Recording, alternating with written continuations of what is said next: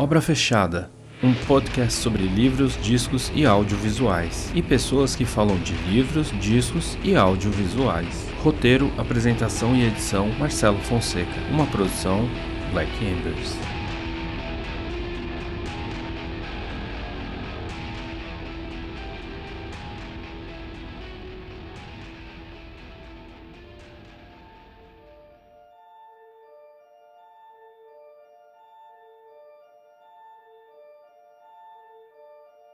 Olá, rede mundial de computadores. Se alguém está me ouvindo, meu nome é Marcelo Fonseca e esse é o Obra Fechada, um podcast para bater papo sobre música, literatura e narrativas visuais. No programa de hoje, nós falaremos sobre um quadrinho com status de obra literária, o que de fato ela é mesmo. E se você gosta da nona arte, ajuste o seu relógio do fim do mundo e vem comigo, pois hoje é dia de falar de Watchmen, obra-prima de Alan Moore, ou como eles pronunciam, Alan Moore. E para fazer esse boteco virtual funcionar um pouco aqui comigo, eu trouxe um amigo de longa longa data, conhecedor da obra, meu camarada Clayton Sotti. Bem-vindo ao nosso canteiro de obras. E aí, Clayton, tudo bem, mano? Beleza, obrigado pelo convite aí. Meu, minha primeira participação em podcasts aí da vida, então todo mundo verde. aí, mano, então, tipo, fico feliz aí de colocar você nessa roubada aí comigo, porque eu também aí, tipo, apesar de eu ter tido uma experiênciazinha breve fazendo um programinha ou outro, é a primeira vez que a gente vai fazer ele com afinco e eu fico contente, agradeço mais uma vez você ter topado. E aí, pra galera saber um pouco de você, fala aí, Cleitão, onde você nasceu, cara? Cara, eu nasci em Santos, mas eu eu fui para São Paulo com seis meses. Meu pai foi para Santos para que abrir um negócio, abrir uma boate. E aí deu merda, faliu e voltou para São Paulo. Aí, tipo, deu merda assim, né? Chegou lá, descobriu que minha mãe tava grávida. Foi aquela zona e voltar para São Paulo, né, cara? Com o terceiro filho aí na bagagem. Foi, foi esse contexto. Subir a serra, né? É. Desceu, a, desceu a serra para fazer um negócio e voltou com um filho novo, né? De caralho, cara. Animal, mano. Muito bom muito bom. E você cresceu. E você, então você cresceu aqui em São Paulo mesmo, cara. Como é que foi a sua infância? Passei a vida inteira na Zona Sul. Ali é Vila Prel, né, cara? Que é por na, uns 300 metros ali do Hospital do Campo Limpo. Foi ali, puta, fiquei lá até uns 28, 29 anos. Depois mudei pro centro. E depois eu fui pra Itaiaí. E agora eu tô no interior, em Santo Antônio de Posse, terra do craque Neto. Nossa, mano, cara, várias coincidências. Primeiro que eu sou corintiano e fui, tipo, um torcedor doente do craque Neto. E, cara, eu cresci no Campo Limpo, cara. Entre o Campo Limpo e Capão Redondo. Jardim Mitsutani, manja? Pode crer. Caralho, a gente teve, tipo, infância e adolescência vizinho e só se foi se conhecer adulto. Caralho, esse mundo é muito pequeno, cara. De verdade, eu tô chocado, no bom sentido, assim. Cara, e é muito doido. Os ônibus que saíam do meu bairro só tinham dois caminhos. Ou sentido Santo Amaro, que passava na cara da Vila Prel, porque é a estrada de Itapecerica, esse caminho aí. Ou ia por Pinheiros, Francisco Moraes esses lados. Então, mano, a gente pode. É, é, tem alta probabilidade de a gente ter se esbarrado em algum lugar sem se conhecer alguma vez, assim. Impressionante. Revelações bombásticas aí, cara. Tô, tô em choque. Você é comerciante, né? Você tem um comércio, não é isso? Você, é, você trampa vendendo... agora, tô sem. Coisas tô de rock. Falido da crise. Qual que é a sua memória de Watchmen, cara? Quando você leu, você teve contato com essa obra, assim? Qual a sua memória mais antiga com isso aí? Cara, eu acho que foi em 91 ou 92. Eu tinha lá uns 14, 15 anos. E essa coisa de morar na Zona Sul, né, cara, meio longe, é, você não tinha muito acesso ao quadrinho adulto, porque as bancas lá de perto não chegavam com esses gibis, pelo menos lá perto de casa. Eu tinha o meu vizinho do lado, assim, eram três irmãos, que era muito doido pensando nisso sobre o Watchmen, que me dei conta disso. Era uma galera mais velha, né, três irmãos, era dois meninos e uma menina, e assim, os caras já eram mais adultos e tinham emprego, então o cara ia pro centro, né, cara. Então, tipo, um tinha lá os chiclete com banana que me emprestava, esse cara, ele tinha já os quadrinhos adultos, né, meu? Que a gente depois pode falar mais pra frente, assim, é, as graphic novels, né? Foi esse cara que me introduziu com isso aí, porque eu, eu lia gibi direto. Quando eu era pivete, eu vivia doente, eu tinha uma bronquite fodida, tava de cama direto. Então, a única coisa que eu acabava podendo fazer era ficar deitado lendo. O bagulho era tão brutal, que ficar, mano, de, de bruxo, assim, né, cara? É, virado pra baixo da cama, com o gibi no chão, assim, com a cabeça pra fora da cama, que era o único jeito que eu conseguia respirar. E essa parada de Covid, assim, é um lance muito sinistro, que eu vejo essas paradas dos caras entubados e essa posição, assim, ó, que os caras têm que respirar, é um lance que me deixa, assim, tipo, aterrorizado, assim, então é um lance comigo que foram muitos anos, Pô, mas, assim, tá ligado? Pô, mas é aterrorizante mesmo, cara. Sim, a gente deve ter uma faixa de idade muito próxima, né? Eu nasci em 73, você deve ser mais ou menos um, pouco, um pouco depois, talvez. Aí, ó, sou um pouco mais, sou um pouco mais jovem do que eu. Mas, cara, ter bronquite em São Paulo, que não é a cidade mais arborizada do mundo, metade da década de 80, meu amigo, você é um sobrevivente mesmo, cara. Você é um sobrevivente de verdade. Eu morava na estrada de Tapsirica, né, velho? De frente pra avenida, assim, até o busão, o carro. Só o poeril subindo ali, né, cara? Ali aquele pedacinho ali perto da. Associação Banco do Brasil lá. Associação... em frente, frente ao portão. Cara, caralho, mano, passei na frente da sua casa um milhão de vezes é, então. na minha vida. Puta, mano, olha isso, é muito. Muita coincidência. Mas enfim. E, cara, olha que bagulho doido, né? Eu, você falou esse negócio da das bancas, né, cara? A Zona Sul extremona, assim, a Zona Sul mais pra dentro, assim, fora do grande centro, depois do Rio Pinheiros, né? Porque existe uma São Paulo do outro lado do rio, né? Que é uma São Paulo que é, que, é, que eu digo que é todo esse entorno, depois do Tietê e depois do Rio Pinheiros. Cara, tudo era muito difícil naquela época. E assim, eu só comecei a ler o Watchmen mesmo porque tinha uns. Eu era office boy na época. E na, pertíssimo da onde eu trabalhava, tinha um sebo de discos e livros. Então, ali com 15, 16 anos, cara, eu peguei o vício do colecionismo, né? Cara, eu torrava o salário em disco e em quadrinho, livro, gibi, o que pintasse pela frente. Deve ter sido mais ou menos do período que você leu também, ali 91, 90, por aí. Eu lembro de ter comprado o Sandman inteiro naquela edição da, da editora Globo, que eram uns fascículozinho fininho. Um, alguém chegou lá e vendeu ele inteiro, assim, embalado num saco plástico. Eu paguei, sei lá, uma grana legal, assim, não foi tipo uma grana de colecionador hoje, que é um absurdo. Quando eu li isso aí, a minha cabeça virou do avesso, porque não era mais Liga da Justiça, não era mais essas coisas, era uma outra parada, assim. Tinha umas coisas que eu,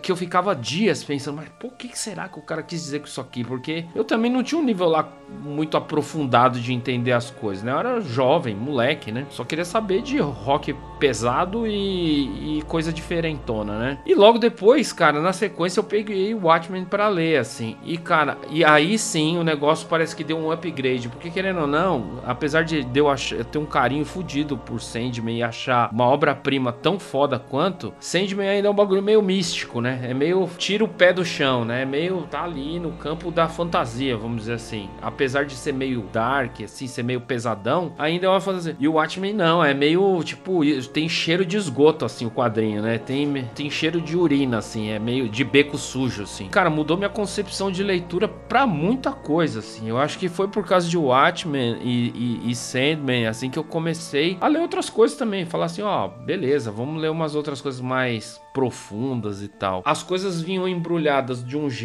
mas dentro era muito mais é muito pior do que se aparentava, né? Tô aqui, né, com, com essa edição definitiva assim. Porra, esse bagulho do, do relógio do fim do mundo aqui coberto de sangue ou mesmo aquele smilezinho, pô, são coisas que ficaram é, é, essa tem muita referência visual, brinca muito com essa coisa da referência visual, minha é essa aqui, ó. E é, essa aqui é a minha, eu peguei no centro também, que já é a da, já é de 99. Mas eu peguei, a, a, primeira que eu li foi a de 89 lá que o cara tinha, né, mano? Puta e tinha todos esses detalhes aqui, que tipo, a cada edição ia descendo o sangue do relógio. Puta, é, muito, é muito foda. foda. É, é, muito, muito foda. foda. E aí cara, aí... a merda toda e, né...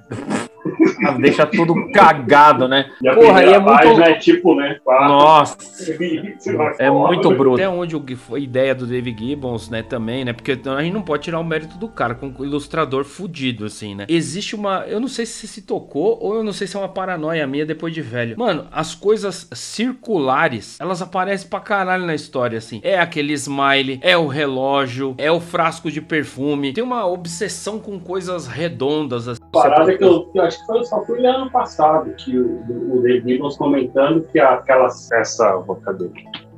Essa abertura aqui da última edição, né, que é um silencião que vai mostrando geral morto ali, uhum. na verdade isso é, é, um shot de pô, 360 graus, é como se ele estivesse no meio da, da encruzilhada dando a volta. Quando você me chamou para gravar isso aqui, eu falei, pô, vou ler de novo, né, e eu li isso aqui ontem, eu fiquei de caralho. Tem, tem várias coisas de perspectiva de câmera mesmo, né, tipo umas coisas que são vistas de cima, são vistas de baixo, uma foto, de repente você tá vendo a foto, vira a cena da foto. Ou esse lance de tipo da divisão de quadro também eu acho muito louco. Assim. Eu tava acostumado a ver aqueles negócios, pô, Super Aventuras Marvel, né? Começa uma, uma página inteira assim, sei lá, o Capitão América fazendo qualquer coisa, explodindo um cargueiro da Hydra, é uma coisa muito peripatética, assim, gigantesca, e depois ela vai se fracionando em outros quadrinhos. E o Watchmen não, né, cara? Eles têm um lance de usar umas páginas inteiras divididas por igual que compõem uma imagem só. São nove quadros por página. Puta, é muito foda, mano. É É, muito você, me fala, minha- você me perguntou a primeira impressão minha, foi essa parada do ritmo, né? Então, assim, são nove quadros por página e você fica quieto ali, você perde um tempão na página. Você tá um cara quieto, andando, olha no armário, e não sei o quê, pega o negócio do cara. Isso aí Acho um foi uma- retrato. Foi meu primeiro impacto, quando eu comecei a ler, né? Da primeira vez que eu fui, atrás ali, comecei a ler, falei, caralho, né, meu? E desde então, é, o Watchmen foi uma releitura que eu fiz, assim, todo ano, cara. Tipo assim, ó, quando eu entrava de férias. Entrava de férias, porra, vou reler. Isso aqui, o bagulho demanda um tempo, assim, você precisa estar quieto. E todo ano você chegava e descobria um troço novo. Você, né? O ano seguinte você já sabe mais coisas. Caramba, Exatamente. nunca me liguei disso aqui. Pô, porra, Nossa, era meu, Uma descoberta nova, assim. E esse Pô, ano, caralho. agora que eu li essa semana, eu ter uma experiência nova, que eu descobri outra parada também dessa coisa do ritmo. Que Fudida. é ler com playlist. Porque toda vez que tem uma citação de música, você cata a música, chega ali na hora da citação e você continua a ler, cara. O bagulho é que faz trilha sonora num filme. No- na primeira edição, que tem a história do livro do Hollis lá, que ele conta a história do maluco da oficina, você fala, ah, minha memória mais triste é da música da Cavalgada das Valquírias, não sei o que, daí você bota a música. tipo, você termina lendo e fala, mano, Mano, é muito gênio. Pô, Eu acho do caralho isso. Você pegar e revisitar a obra de tempos em tempos. Assim, ah, sei lá, uma vez por ano eu vou pegar o Watchmen e ler de novo. E reler. Mano, é, olha isso, cara. Olha o tanto de coisa que você foi descobrindo no correr dos anos, assim, por si mesmo. Ou sei lá, por observar, ou por perceber, entendeu? Tipo, eu- assim, eu não vou nem entrar no mérito de falar no filme do Snyder, porque, mano, milhões de a críticas. gente O pode falar também, bem mal. Então, é, bem mal. Talvez a única coisa que ele tenha meio que quase acertado a mão é a abertura, assim.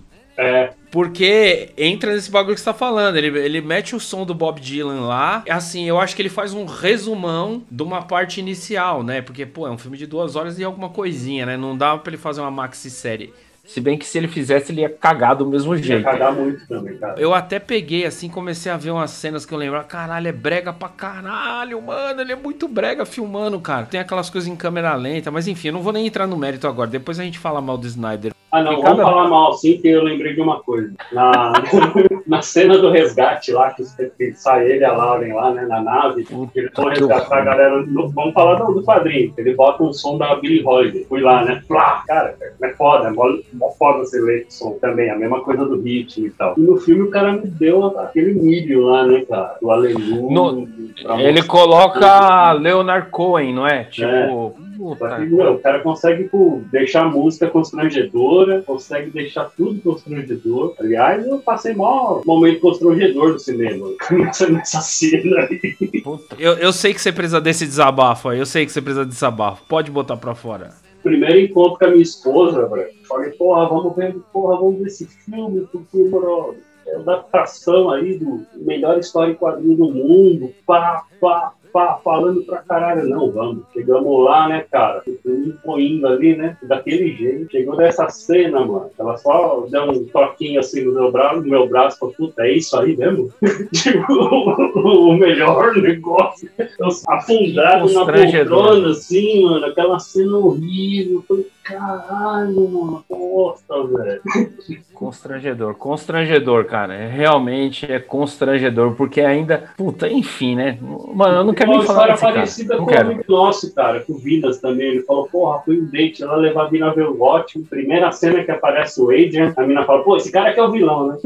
tipo, É, puta, cagou tudo, né? Tipo, você demora aí, sei lá, sei lá, são uma, é, porra, 12 edições pra você chegar lá no, sei lá, talvez no episódio, no volume 10, você começa a suspeitar, falar, pô, esse cara é um arrombado mesmo, né? Você começa a ficar meio na... E aí não, o cara, ele consegue construir de um jeito que ele tipo, só falta colocar uma seta em cima do cara, falar assim, ó, é esse aqui que é o pilantra da história. É foda, né? O cara é mó coito interrompido da porra, né? Estragou o bagulho de um jeito. A série, aliás, você assistiu a série? Sim. A série eu já gostei, tá ligado? Eu não vou negar, não. Eu tenho, eu tenho aí umas críticas aqui ali, mas bem menos do que o filme. Eu achei, mano, honroso o bagulho. Porque parece que deu a impressão que os caras, eles não leram o Watchmen. Parece que eles comeram o Watchmen, engoliram ele de várias vezes, sacaram várias paradinhas e falou, ó, agora a gente vai fazer um negócio classudo. O Alan Moore não quer escrever, ele é um velho injuriado com o sistema, então a gente vai tentar emular o jeito dele escrever as coisas. E você sente meio que isso, assim, cara, no- em vários detalhes, assim. A gente, eu acho pode até marcar uma outra hora falar só da série, porque o bagulho é cab... oh, o bagulho é cabreiro demais, cara. Eu acho crocante, assim, ó, um negócio classudaço, assim. Porque Ele ali com a expectativa ali, né, meu? Porra, né? Vamos ver. E, pô, a abertura do primeiro episódio, assim, eu já falei, caralho, meu. Ô, um murrão na porta, né? Tipo, na cara, assim, tipo. E começa a aparecer os personagens, né, mano? O maluco lá que, que flagra, o, o cara parece até o Rosati, né? Que tem aquela Tá máscara. o Looking Glass. É, na hora que eu vi na propaganda, eu falei, ah lá, os caras querendo emular o Rorschach, mó merda. Foi mó chato, assim, foi mó PC, assim. E não, o bagulho é muito classudo, assim. A série, ela, mesmo que a gente fale rapidinho aqui, a série, ela meio que emula esse negócio dos personagens, eles não serem meio que bidimensionais, tá ligado? São os caras muito complexos. Mas vamos deixar esse papo aí pra uma... Vamos segurar essa aí pra gente fazer numa, num outro momento. Cara, então, assim, ó, a gente pode avançar aqui pro bloco 1, que é o bloco que a gente fala do autor em contexto, né?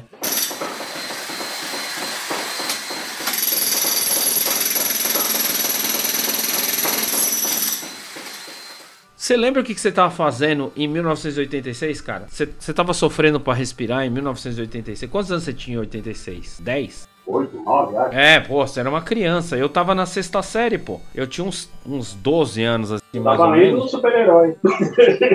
É, bom, tava ali, Capitão. Mônica. Pode crer. Pô, é, é engraçado, né? Porque nessa época a gente lê meio que o que cai na mão, né? Então você lê, tipo, Super Powers, Mônica, é, Luluzinha, Príncipe sete Valente. anos, é, tinha sete anos. Então, e o que, que era o mundo naquela época? O, go- o- o presidente do Brasil era o José Sarney, né, cara? Nosso querido coronel aí do, do Maranhão. Primeiro presidente civil pós-ditadura, né? Porque a gente ia, ia ter o Tancredo, mas o Tancredo, infelizmente, empacotou antes. Na, o Brasil, naquela época, cara, a inflação dos preços em 85, um ano antes. Olha aí, todo para os amantes da ditadura, né? Os caras estão querendo a volta da ditadura. Então a ditadura tinha deixado a gente com a inflação de 235% ao ano. 235%, mano. Você não faz porra nenhuma. Aí eu falo que a geração dos seus pais, dos meus, os herói é essas pessoas aí, cara. Quem sobrevive num mundo desse Cara, aí, nessa época, meu pai trampava no centro, né?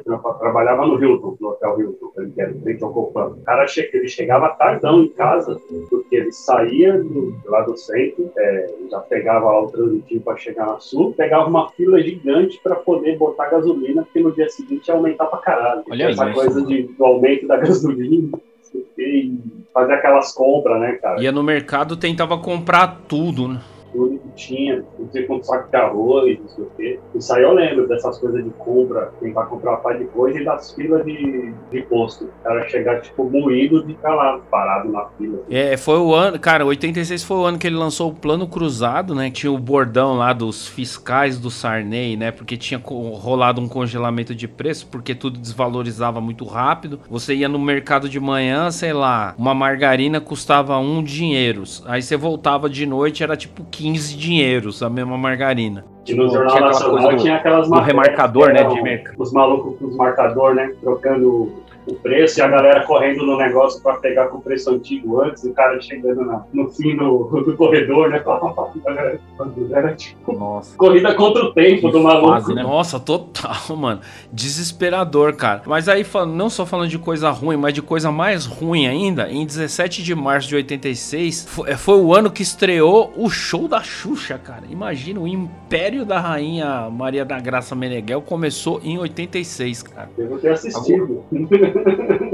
Mano, olha que coisa louca. Ah, mas ó, agora falando do bagulho da hora. Em 17 de março de 86 foi criado o Sistema Único de Saúde, cara. Todo mundo desvaloriza o SUS, mas eu, assim, isso eu lembro, ah, mas eu lembro de um negócio que eu fiz num trampo de faculdade uma vez, que o SUS, cara, foi um, um movimento da sociedade civil mó importante. Pô, foi pro Planalto, envolveu médico, enfermeiro, classe popular, teve vários fóruns populares para criar um bagulho que é um bagulho, uma experiência única no mundo, cara, que é falar assim, ó, é um sistema de saúde gratuito, universal para todo mundo usar aqui, ó, de boa, sem ter que pagar, gratuito. Você faz um tratamento de uma coisa mais séria, o Estado tá pagando para você. E aí tem gente querendo destruir, né? Tipo, em tempos de pandemia, falando merda. Ó, 86 também foi a época da a primeira conversa de criação do Mercosul entre Brasil e Argentina. Teve eleição para os governadores. Outra coisa que marcou é a falta de comida na prateleira do supermercado. Teve a Copa do Mundo do México, mano, com a vitória do nosso querido saudoso Diego Maradona. E levou a vitória da Argentina. Foi o ano que passou o cometa Halley. Todo mundo fazia esse bagulho. Todo mundo, ah, o cometa tem que ver o cometa. Eu não vi. Eu, eu assim, ó, fiquei decepcionado que eu não consegui ver o cometa. Todo mundo falou, agora fudeu, você vai passar daqui 100 anos de volta. Eu espero que eu esteja aí pra ver na volta, porque na época eu não vi. E outro bagulho embaçado, mano. A gente, que a gente, já que a gente vai falar de Watchmen, foi o ano que explodiu Chernobyl, irmão. Chernobyl explodiu em 1986. E foi o ano que estreou Curtindo a Vida Doidado, um dos melhores filmes de todos os tempos. Sinto muito quem não concorda. É isso, tenho dito. Bom, tô falando tudo isso por quê? Porque foi o ano que foi lançado o Watchmen, cara. E eu acho que é legal a gente colocar essas coisas em contexto. O mundo era muito doido, cara. Não que o mundo seja muito normal agora, muito certo das ideias, mas tipo, era um mundo muito louco. Ó, falando do autor, eu, eu não vou falar a biografia inteira do cara, porque assim, o verbete da Wikipédia, apesar de, de às vezes ser meio questionável, é, ele tá bem estruturadinho, né? Mas o que a gente pode falar é que assim, o cara nasceu numa cidade inglesa chamada Northampton em 1953. Ele era um cara de uma família proletária e ele era um cara que desde pequeno deu sinais que o cara era meio tarado por quadrinho. Ele era obcecado, ele gostava daquela mídia, lia pra caralho. Ele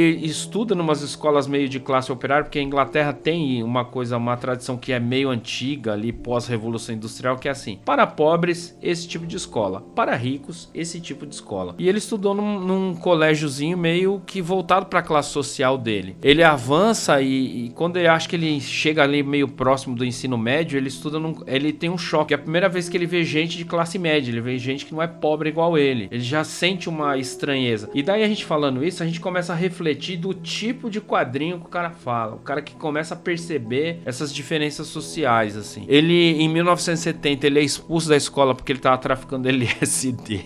Caralho, achei, achei isso doidaço, achei isso uma informação relevante pra caralho, porque a gente percebe que ele é, já é meio ripongo, assim, né? Ele, ele é meio hippie, né? Vai, convenhamos. Ele é meio. É, bruxão, né, não? Tem que ser rico. Bruxão, né? Total, né? O druidaço. Em 73 ele casa. Porra, com o cara, assim, ele conhece e um pouco depois ele casa, ali na faixa dos 20 anos, com a Phyllis Dixon, que é a esposa dele até hoje. E a partir disso ele tem que se virar, né? Porque logo depois vai começar a construir família mesmo. Ele trabalhou como curtidor de couro e limpador de banheiro. Olha isso, tem noção disso? Eu acho muito louco. Beleza que eu fui porteiro de prédio também, né? Não vou negar. Eu tive uma, eu tive uma coleção de trabalhos que eu odiei uma boa parte da minha vida, mas limpador de banheiro não tá, não tava aí no meu cardápio de opções assim ele fala assim, mano, eu não quero trampar mais essas merdas, eu quero fazer arte mesmo. Escrever quadrinhos, fazer fanzine. E é, é uma coisa interessante dele que ele começa desenhando e escrevendo. Então, tipo assim, ele não era um cara assim, ah, tipo, você lá só argumentista, né? Como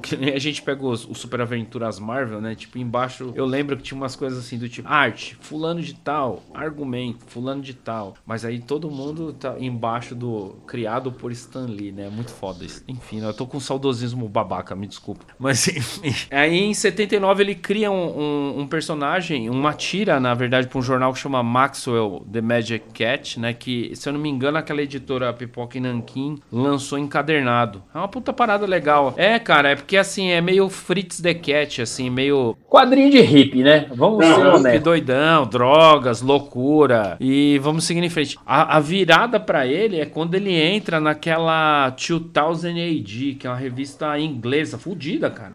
É, ela foi a tal da invasão britânica dos quadrinhos americanos, na, nos Estados Unidos, né? Foi tipo, Isso, ela foi. Que saiu de lá, foi pra esse quadrinho comercial das duas grandes editoras, aí saiu tudo daí, né? É, cara, tipo Alan Grant, Grant Morrison, Mark Millar, esses caras tudo fizeram a vida nessa editora. Foi meio que o trampolim pra invasão britânica nos Estados Unidos depois, né? E é engraçado, eu não sabia, né? Eu fuçando a internet eu descobri. Ele só entrou nessa editora porque ele escreveu na caruda, na cara de pau, um argumento pra uma história pro juiz Dredd e mandou pra revista. E daí os caras falaram, pô, o cara tem talento, tem talento, vamos botar o cara pra trampar aí. E aí, em, dentro desse do projeto dessa revista, essa editora, ele escreve 50 histórias para aquela Future Shocks. Depois ele começa a também pegar trampo na Marvel britânica, na Warrior, e ele faz Marvel Man, e aí ele faz V de Vingança. Que é foda, né? Marvel Man é foda, cara. Caralho, o bagulho é sinistro. Eu não, eu não li Marvel Man, cara. Assim, cara. O bagulho é foda. É cabreiro mesmo, assim, também? Porra, é foda? É, cara, acho que é até pior que o Watchmen, assim, bagulho. Eu só fui ler É. velho. Né? Caralho, até, é. até que chegaram a. Eu baixei, né? É, mas chegaram a publicar no Brasil. Da hora. Cara, todo mundo fala, mas eu vou ser honesto. Não, nunca li, tá ligado? Eu fi- eu fiquei, eu fiquei meio bit... energia ruim mesmo. assim. Casando com crack, assim, o bagulho é foda. Uma coisa que eu acho muito foda mesmo, assim, no sentido positivo, a construção dos personagens dele parte de umas coisas que a gente conhece. Eu gostei da sua definição. Você falou que o Marvel Man é meio Shazam com crack. É isso, cara. É tipo parte de um conceito, né? Uma, um arquétipo, assim, fechadinho de algo que a gente conhece. E aí ele desenvolve do jeito dele, daquele jeito que a gente pira. Nessa época, ele já começa a fazer umas reclamações públicas sobre os direitos dos escritores, né? Que é uma parada que ele luta aí a vida inteira. Reclamando, né? Por causa do lance de propriedade intelectual, né? Tem um rebu do caralho dele aí com a DC Comics, né? Envolvendo o próprio Watchmen mesmo, que os caras queriam continuar, fazer novas versões, como os caras realmente fizeram, né? de- depois, né? Fita, acho que ele queria a, a história original ali, acho que ia ser com personagens da DC, o, ia ser aquele, qual que é o nome daquele maluco que não tem cara lá, o Sombra. Sim, sim, é o Sombra. É, o Rorschach ia ser o, o Sombra. É, eu posso estar falando merda, mas uma, uma coisa assim. E os personagens do Watchmen são personagens de uma editora falida que a DC adquiriu. Me fugiu o nome. Isso. Charlton. Foi o seguinte, ele chegou e propôs, usa, falou assim, ó, tem esses personagens da Charlton aí que estão encostados, vou usar eles pra fazer uma história assim, assim, assado, com violência, questionamentos éticos, morais, aí os caras falaram, ô, muito legal sua ideia, mas não, não dá pra usar porque depois você vai acabar matando os personagens, vai ser mó trampo. E aí que ele começa a fazer o Rorschach espelhado no Sombra. É, ele pega o arquétipo e, e em cima do arquétipo de uma coisa já conhecida e identificável, ele cria uma coisa nova. Eu achei isso, mano, muito do caralho. Eu não tinha noção alguma disso. Só fui me tocar disso depois de adulto. Eu acho criativo pra caralho, como também corajoso, porque o cara simplesmente podia chegar e falar: "Ah, mano, mas você não deixou usar os personagens que eu queria?". Não, cara, o cara partiu pra cima e criou ali uma coisa nova, fresca, pô, em cima de ideias que se a gente for dizer mesmo, que é coisa mais batida do que um homem atômico, que é coisa mais é batido, cara. É uma ideia manjada, entendeu? Ah, O personagem dos anos 60 tô era numa- basicamente isso. né? Era tudo, ah, não sei o que, radiação. essa história dos bastidores corporativos do quadrinho é cheia de filha da putice, né? É Convenhamos, né? filha da- É um mais arrombado do que o outro. É legal a gente colo tá colocando isso porque o Alan Moore se posicionou já bem cedo nessas questões da indústria, né? Tipo, ele chega e falou: Ó, mano, o esquema de vocês é escroto. Por exemplo, ele reformulou o Monstro do Pântano, que era um personagem série C, assim, né? Da editora, né, cara? Ele fez, trouxe um negócio mais. Daí ele. Outra parada que eu acho foda. Mano, ele é meio arqueólogo, né? Dessas, dessas editoras, porque ele manja muito de umas coisas que já estavam esquecidas, abandonadas. E aí, sei lá, ele traz, sei lá, vários personagens legais pra ficar meio que aparecendo ali ao redor do monstro do pântano. Eu acho legal também que ele é um cara corajoso pra caralho, que ele simplesmente chega e fala assim: ah, beleza, o personagem tinha uma continuidade anterior. Foda-se. Ele vai lá e escreve um bagulho dele, assim, né? Rebuta essa merda depois. Exatamente, aí é problema dos seis aí, resolve depois. Tô fazendo a minha parte, tô fazendo bem e vendendo pra caralho. Essa parte aí, sei lá, que é mais ou menos esse período entre 83 e 88, que é aí que é o boom mesmo, né, cara? Foi o sucesso dele no Monstro do Pântano que arreganhou as portas pros caras fazerem Sandman depois, fazer Preacher depois, surgir Vértigo, essas coisas todas. Monstro do Pântano é a hora zero disso aí. E é nesse momento que ele e o Dave Gibbons começam a fazer fazer o Watchmen mesmo. A série, cara, parece que ela faz assim, ó, beleza. Vocês leram o quadrinho do super-herói até agora há pouco, todo mundo era loiro, de olho claro, tudo era muito lindo, maravilhoso, América, terra dos bravos, né? Tudo muito perfeito, tudo funcionando. Agora a gente vai esmagar o sonho de vocês e mostrar que tem muita podridão embaixo do tapete. E é nisso que eu acho que ele é muito monstrão, cara. Em vários aspectos ele é muito monstrão, é, tipo em termos da escrita, da inventividade, da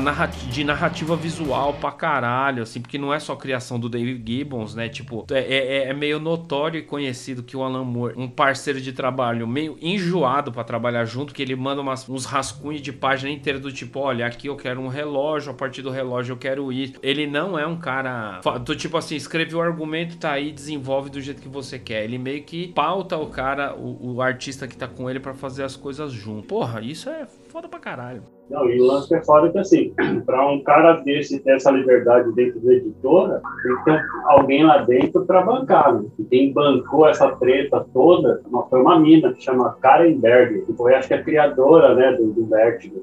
Ela que trouxe o cara para os Estados Unidos, né? Botou o cara para escrever o Wolf do Punk e bancou todas as ideias loucas da galera, assim. E terminou, na verdade, tudo que a gente achou, nossa, que foda esses caras, não sei o que, porque a mina chegou lá e bateu na mesa. Nossa, e é muito muito foda isso você pensar, né, cara, que a gente tá falando de, um, de uma indústria que, a grosso modo e durante muito tempo, era um rolê de homem, cara, na moral. Raramente você via lá um crédito para uma artista, uma desenhista ou um uma escritora mulher ali. E de repente a mina tem ali um cargo meio de, de linha de frente, ela bolou um projeto, tipo, fora da caixinha e falou: não, a gente vai fazer. Então é, é, é bem foda, cara. Bom, eu acho que a gente, para falar um pouco do, do cara, assim, em si, eu acho acho que é meio que a, gente meio que fechou, né? Ele é todo mundo meio que sabe assim, que gosta da obra e já tem meio que um contato com o que ele já fez, já sabe que ele é uma figura peculiar, né? Tipo, que ele é aquele tiozão meio bruxão, hippie, etc e tal, pô, resmungão pra caralho e com razão, porque todas as críticas que eu já vi ele e tretas que eu já vi ele descritas sobre ele na internet, cara, ele sempre tem um argumento muito sólido e muito pesado para se garantir no que ele tá discutindo assim. Você pode de você brigar.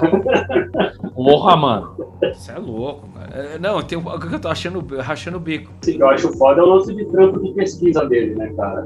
E é, é muito brutal. É, você leu do Inferno? Sim, porra, mano aquele trampo de Cabreiro. Depois ele, depois ele andou aloprando lá, né? Que fizeram um estudo lá que os caras, ah, não, eu acho que o Jack Estripador foi fulano, né? Segundo o estudo. Eu, ah, eu já escrevi lá no, no Inferno, não sei quantos anos atrás que é esse cara aí. E agora vem esses médicos forense aí, ó. Vê, vê esses investigadorzinhos aí, eu já cantei essa bola, ó, cara, né? Foi os maçom, mano. Puta que pariu. Pô, ele é foda, mano. E é engraçado, né? Tava, a gente falando isso aí, né? Falando que ele resmou. Mano, ele não gostou de nada que adaptou as obras dele, né? Ele não gostou do filme lá com o Johnny Depp, ele não gostou de Watchmen, mas com o Watchmen a gente dá até um ponto, né? Porque é uma bosta. Nem me ele... chama, né? Tipo assim, o cara nem me chama. É, é, não, ele nem quer receber a grana, né? Tem essa também. Ô, oh, é muita integridade, cara. Eu, eu não sei se eu conseguiria ser. Eu não conseguiria ser tão íntegro assim. Ô, oh, no V de Vingança, no filme lá com a Natalie Portman também, tirou o crédito. Falou assim: os caras colocou o nome e falaram: tira meu nome dessa porra aí, não quero. Mano, o cara é difícil de agradar, cara. Mas enfim, essa doideira aí de, de, pagar todo mundo menos ele é doida porque remete essa coisa dessa briga dele por direitos desde sempre, dessa coisa de criadores. Né? Porque Sim. tem uma regra nos quadrinhos que assim, quase 99% dos criadores morreram na miséria fudido. E até hoje tem uns caras aí, mano, aquele Bill Manto, cara, mano, cara ele foi atropelado de bike, o cara mora num, morava num asilo aí. O cara, mano, tava fudido aí, recebendo. Os outros quadrinistas mandavam grana pra pagar o asilo do cara, não sei o quê. O cara só não, o cara só não morreu na miséria aí, porque quando saiu aquele Guardiões da Galáxia, fizeram um acordo com o irmão dele, porque aquele Rocket Raccoon, tem vários personagens que ele criou. Falou, ô, vamos pagar de legal, aí, vamos pagar o asilo do velho, não sei o quê. E é isso, cara. Olha isso, mano. Olha isso, cara. Todo mundo se fudeu. Assim. Eu queria falar dos dois jovens lá que criaram o Super-Homem. Porra, mano. Os dois morreram na merda, cara. Tipo, os caras, os caras venderam os direitos assim. Eles, naquele afã da juventude do tipo, oh, criamos um personagem legal, com uma história legal, quero ver publicado. Os caras assinaram um contrato entregando o, o, o direito, o direito autoral da obra pra editora, cara. E se fuderam. Os caras venderam milhões, assim. Tipo, Tipo. E o modelo do negócio era meio doido, porque assim, os caras recebiam como, ou como desenhista ou como é, roteirista. E não tinha nem direito intelectual, nem era um de volta. Aí quando começou a vender pra caralho o negócio virar uma febre, os caras, vamos aí, né, receber o negócio. Ah, mano, o contrato aqui que fez assinado, o negócio é assim mesmo e tal. E os caras, assim, Nossa, fizeram vários processos, se fuderam, tipo, perderam os processos. Tem uma história foda que o Bob Kane, lá, o criador do Batman, botou no cu dos caras, porque ele ia fazer um, como é que se fala? Ele ia depor a favor dos caras, ele deu pra trás por muito assim, em cima da hora, refez o contrato dele com a DC e foi o primeiro cara a receber créditos por ser criador. E ele passou, a- e, e ele passou a perna também no Bill Finger, né? Que é o cara que criou Criou o Coringa. Mano, e tipo assim, ó. Ou seja, ele viu só o dele e deu a volta em geral, assim. Ele deu a volta em várias pessoas, daí, tipo, sei lá, 2000 e- 2010, 2000 e pouco, assim, apareceu uma história que ele tinha uma edição lá, a edição do primeira aparição do Batman, que ele tinha guardado desde aquela época, que ele botou pra leiloar, mano, vendeu por não sei quantos milhões, velho. O cara é tipo, Mano. falando pra caralho, assim. Filha da puta, né? Tipo, um malandraço, assim. né? É, puta, já pensou Detective Comics, sei lá, número X, 5 milhões de dólares. É tipo uma família aí que comprou uma casa velha pra reformar nos Estados Unidos, achou tipo um Action Comics número 1, original de época, assim, a aparição do Super-Homem, sei lá, uns 5 milhões de dólares, sei lá, num leilão maluco desses, assim. E, eu- e cara, a gente tá falando dessas podridão aí de nego que passa a perna, que rouba direito autoral do outro, que não quer pagar os funcionários adequadamente. foda que aí chama o Man of Tomorrow, que é a história do- sobre os dois criadores do Superman. Assim, o bagulho é tipo, mano, você quer chorar, você lê esse livro, porque, cara, é muito pesado. Esses caras se fuderam na mão, assim, de advogado. Não, morreram, Morreram na merda. morreram pobre e fudido, cara. Morreram na merda, assim, cara. E sair. é foda, né? Não, isso Porque. aí, acho que a Conrad lançou nacional esse livro. Os Homens do Amanhã. Deve ter nos sebos aí. Nossa, Tá? É foda. caralho. Sabe? Mano, e é muito doido você pensar, né? Que, tipo, é- é uma obra intelectual que vende pra caralho. mano. Hoje talvez nem tanto, mas assim, mano, pega aí. História em quadrinhos, década de 50, 60, 70, vai, beleza, tem, vai que tem o Comics Code lá que reduziu as coisas. Ô, mas o bagulho vende que nem água, entendeu? Vendia pra caralho, cara. E aí vai pro bolso de quem isso aí? Pra onde tá indo esse dinheiro? títulos, né? Tinha um título que era a cronologia que os caras começaram, tinha um mais infantil, tinha programa de rádio, tinha um monte de coisa, assim, os caras não viram nada. Então essa bronca do maluco com Nossa. né, as editoras, assim, vem disso. É bem compreensível a bronca do cara. hein? Entre limpar banheiro e fazer quadrinhos, pô, lógico que eu vou querer fazer quadrinho, mas eu quero ganhar o meu direito. Eu entendo que é isso. É, os tipo, caras ganhavam por página, né? O Jack Poucos- Kirby lá, tipo, o cara Pode crer. pra caralho, porque, mano, o cara varava a noite, assim, fazia 18 títulos, valendo dois. Mano, é, é desumano, assim, cara. Desumano. Bizarro, assim. Cara, a gente vai entrar agora no bloco da obra, pra falar meio da obra. Eu fiz uma pautinha aqui pra gente ir se guiando, mas a gente vai encaixando, porque o papo tá da hora. O papo tá da hora, tá gostoso, tô curtindo. Espero que você esteja curtindo também. Então é isso aí, a gente vai começar o bloco 2 agora falando da obra.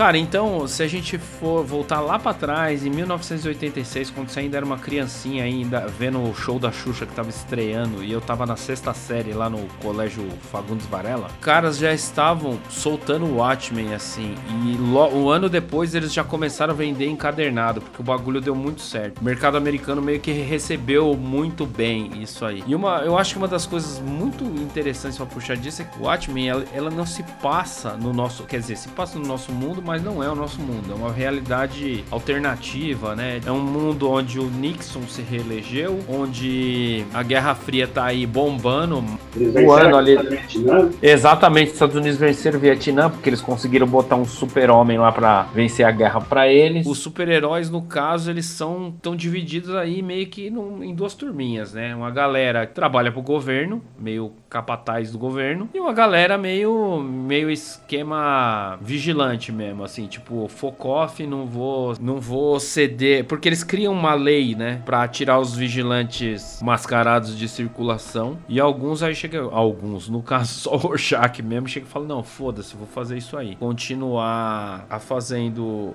o que ele faz, né, essa coisa do vigilantismo, né. E, e aí tem uma parada que eu acho muito foda, que é o seguinte, né, que é o bagulho mais manjado do mundo, né, quem vigia os vigilantes. Tá lá, né, ele, que ele pegou lá a frase do Juvenal, né, que é um da antiguidade clássica e botou no quadrinho. Já é um negócio que para mim já era a coisa mais de adulto do mundo. Falei, caralho, o cara colocou tipo uma citação antiga no quadrinho, olha que foda, né, não sei o que. Tipo, é bizarro porque assim, eu fiquei com essa bendita dessa frase na cabeça semanas assim depois de ter lido. Eu falei, mas mano, o que, que ele quer dizer com isso? Quem vigia os... Mas quem são os vigilantes, cara? E por que ele usou o termo vigilantes mesmo? E depois se a gente começa a analisar com um pouquinho de frieza o sentido das palavras, mano, o cara já deu de saída o sentido do negócio. Para quem a gente tá entregando a nossa liberdade, cara? Você acha que você é livre mesmo? Aí você começa a parar para pensar, por exemplo, naquele smile que aparece tudo quanto é momento ali, né? Que é uma coisa pueril, meio ingênuo, amarelinho ali, né? Sorridente, otimista pra caralho. E de repente essa imagem ali tão singela é manchada com uma gota de sangue. Cara, é um recado é, imagético brutal, assim. É tipo um murro na cara. É tipo assim, rapaziada, a inocência morreu, já era. Não tem espaço nesse mundo. E é um bagulho que eu falei, caralho, irmão.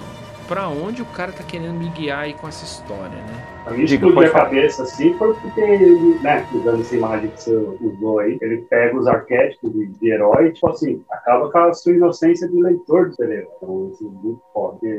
quando essa HQ chegou na minha mão, esse meu vizinho falou, pô, né, você já tá numa idade aí, você já entende as coisas mais ou menos, lê isso aqui, ó. Ah, pô, legal. Aí quando eu fui devolver pro cara, eu caralho, pô, nada mais era né? legal depois daquilo.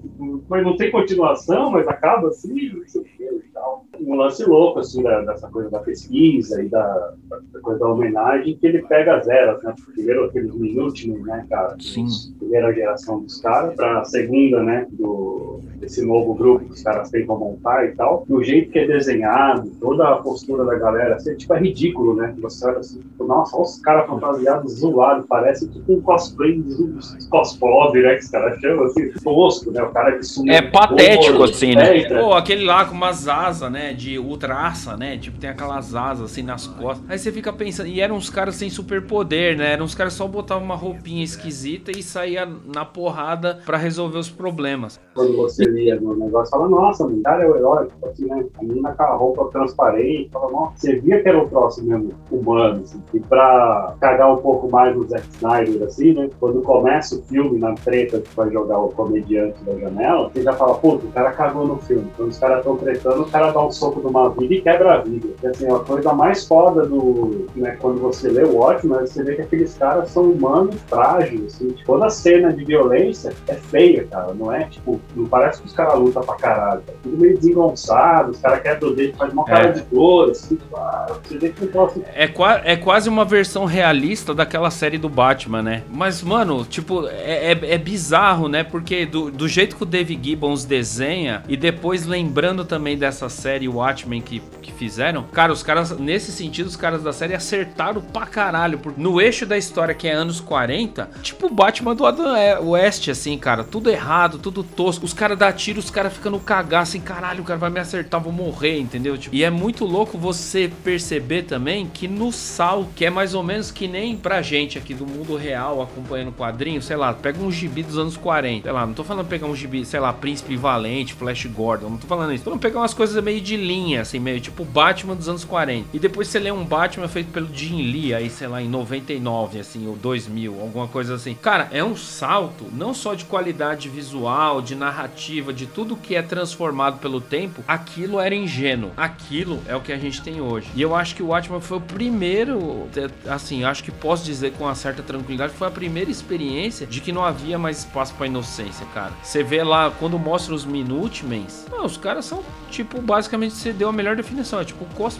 pobre, assim, tipo, os caras ingênuos, assim, meio bobo. Quando mostra os Watchmen mesmo depois, aí o bagulho fica sinistro, assim, porque você começa a perceber que, tipo assim, os caras andam armado mesmo, com armamento pesado, tipo o caso do, do comediante, assim, o cara anda armado com armamento pesado mesmo, estilo foda-se, assim, tipo, eu tenho certeza que se o comediante fosse um personagem do mundo real, ele seria bolsonarista. Tenho certeza absoluta. Tenho certeza que ele seria um bolsonarista raiz, o comediante. Mas o bolsonarista as... fudido é o Capitão Metrópole, o cara que chama os caras lá. E na reunião ele fala né, os problemas dos Estados Unidos, né, o comunismo, os não sei o quê, os drogados, os ricos. Os pretos, né? Os pretos. O problema dos Estados Unidos são esses. Os judeus, os pretos. O cara é tipo um cara da. Tá escrito tudo ali. Nossa, mano, é verdade, caralho, tinha esquecido esse detalhe. Oh, o bagulho é sinistro, é tipo um cara da clã disfarçado de super-herói, né? Mano, que bizarro. Nossa, é muito louco. Fora que todo mundo é. acha que é o super-herói foda, que o Horseback é muito reaço, escroto. É um puta arrombado. Cara, é muito louco você pensar isso aí. Foi boa você dar essa jogada, porque eu tava pensando um negócio aqui assim, né? O Rorschach, ele tem um, um aspecto estético similar ao do Sombra, né? Ou do próprio Questão também da DC. Em termos visuais, ele é meio isso. Mas em termos de modus operandi, ele é quase um Batman. Vamos dizer assim, é quase um Batman. Com a diferença que, assim, durante o dia, o Batman é um playboy milionário que pode ficar ali tomando uns pontos, recuperando, deitado na banheira de gelo. O Rorschach é completamente maluco, cara. É um cara do, com a, andando com a plaquinha do apocalipse pra lá e pra cá. E daí você para, beleza, o Batman tem esse trauma. Ah, o cara resolveu se vestir de morcego, ter um treinamento, virar tipo um atleta olímpico porque mataram os pais dele na frente dele. A mãe do outro se prostituía, cara. E várias vezes ele via essas questões de sexo. Então essa questão da sexualidade na cabeça dele é um bagulho muito deformado, assim. Tipo, ele não entende o sexo como algo do prazer, do amor. É um bagulho sujo. Tem as minas, né, cara? Ele fala mal da mãe dela lá, da Miss É, cara. Você deve lembrar, tem uma passagem no quadrinho que ele tá batendo boca lá com a Silk Spectre, né? Ela falou: É, mano, que, que regra moral você tem? Ela meio dá uma comida de rabo nele. Então ele falou: Ó, o seu namorado foi lá pro Vietnã, explodiu um monte de gente, mas ele é um herói americano. Agora você, você é uma é. vagabunda, olha a roupa que você usa. Mano, ele é muito filha da puta, assim. Mas aí eu entendo. Tem também, né, cara? Porque tem uma, umas cenas assim que ele, lá pelo final, quando ele é resgatado pelo Wade, ele fala: Pô, você é meu amigo, fica segurando a mão dele e não larga mais. E ele fica meio tipo, pô, mano, e aí? É, tem uma coisa meio desconfortável.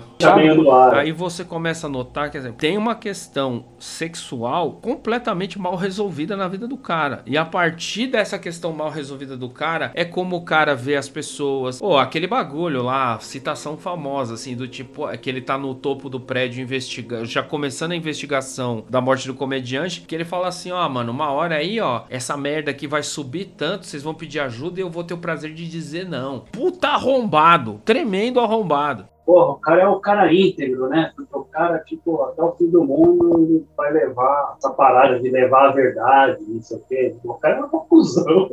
Sim. É um cuzão, e não sem contar que é o seguinte, eu me dei um estalo, é, é por isso que é bom a gente ler as coisas depois de adulto, né? Depois de um tempo, fazer essa leitura que você faz aí ano a ano. Cara, como é o rosto do Rorschach, cara? Como é o rosto Rorschach? São manchas brancas e pretas. Ou seja, a visão do cara do mundo é bilateral, mano. A visão do cara é preto no branco. O cara não consegue entender a realidade em outros tons. E nisso aí o cara foi. O, não sei se foi o Gibbons ou o, o Alan Moore. Os caras foram genial de usar essa representação. Primeiro, porque o teste de Rorschach é pra testar se você tá bem da cabeça. E dois, de que assim, mano, a visão do cara é bilateral. Ou é preto ou é branco. Ou é bolsonarista ou é petista, sabe? Tipo, sabe? Tipo, o cara muito limitado. O cara não consegue pensar. E isso é muito foda em que sentido? Ele morre na mão do Dr. Manhattan lá no final. Porque, sim, o Ozymandias fez esse, esse plano muito doido que meio que algemou os caras na mão dele. Tipo, desde o cara mais poderoso do planeta, a, os caras que eram ex-amigos dele, ficou meio que todo mundo preso a uma situação de conveniência. O Rorschach é o único que falou: "Não, porque isso aí é errado, você